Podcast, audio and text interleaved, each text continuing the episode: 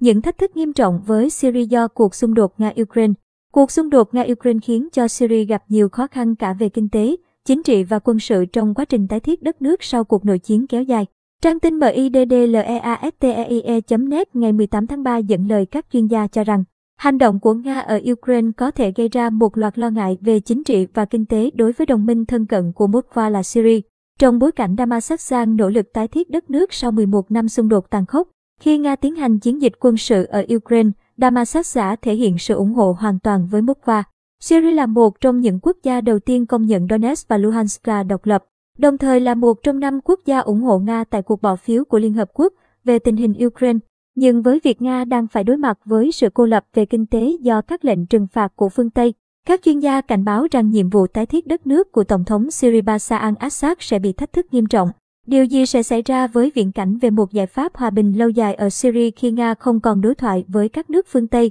đặc biệt là Mỹ? Sinan Ülgen, học giả tại Carnegie Endowment ở Brussels, đặt câu hỏi trong một cuộc hội thảo do Carnegie Endowment for International Peace tổ chức. Ông Ülgen nêu rõ, tôi cho rằng điều đó sẽ có tác động rất tiêu cực đến triển vọng về một giải pháp hòa bình hoặc ổn định lâu dài cho Syria. Về phía Liên minh châu Âu EU, khối này đã đi đầu trong việc hỗ trợ nhân đạo cho Syria, huy động hơn 25 tỷ USD kể từ năm 2011 và đã tổ chức 5 hội nghị nhà tài trợ thường niên kể từ năm 2017.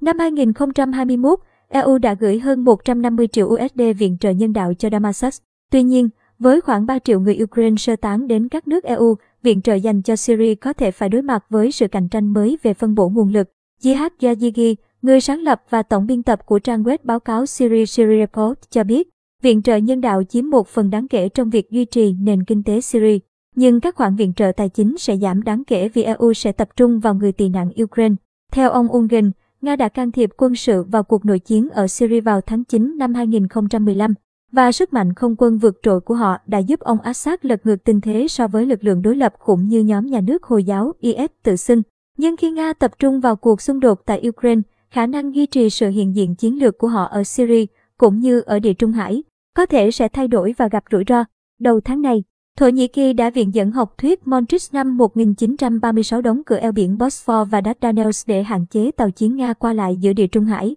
và Biển Đen. Mặc dù động thái này không ảnh hưởng đến sự cơ động của các tàu Nga từ Địa Trung Hải đến Biển Đen, nhưng nó có thể có tác động đối với sự hiện diện hải quân của Moscow ở Syria. Nga đã nắm quyền kiểm soát một căn cứ hải quân lớn ở thành phố Tartus của Syria, căn cứ hải quân duy nhất của Nga trên bờ biển Địa Trung Hải. Ông Ungen nói, một khi các tàu chiến Nga đi qua eo biển, chúng sẽ bị mắc kẹt ở Biển Đen. Những gì chúng ta đã thấy trong quá khứ là hạm đội Biển Đen được Nga sử dụng để hỗ trợ hỏa lực cho Syria và cho một số mục đích hậu cần. Mối liên kết đó giờ đã bị phá vỡ. Cuộc xung đột giữa Nga và Ukraine dường như cũng ảnh hưởng đến những nỗ lực nhằm bình thường hóa quan hệ của khu vực với chính phủ của Tổng thống Assad. Cuối năm ngoái, một số quốc gia Ả Rập đã tìm cách thiết lập quan hệ ngoại giao và kinh tế với Syria, gần một thập kỷ sau khi nước này bị trục xuất khỏi Liên đoàn Ả Rập. Vì cuộc nội chiến nổ ra năm 2011, quốc vương Abdullah của Jordan đã có cuộc điện đàm với ông Assad vào tháng 10 năm 2021, và kể từ đó đã vận động hành lang để Washington giảm nhẹ lệnh trừng phạt,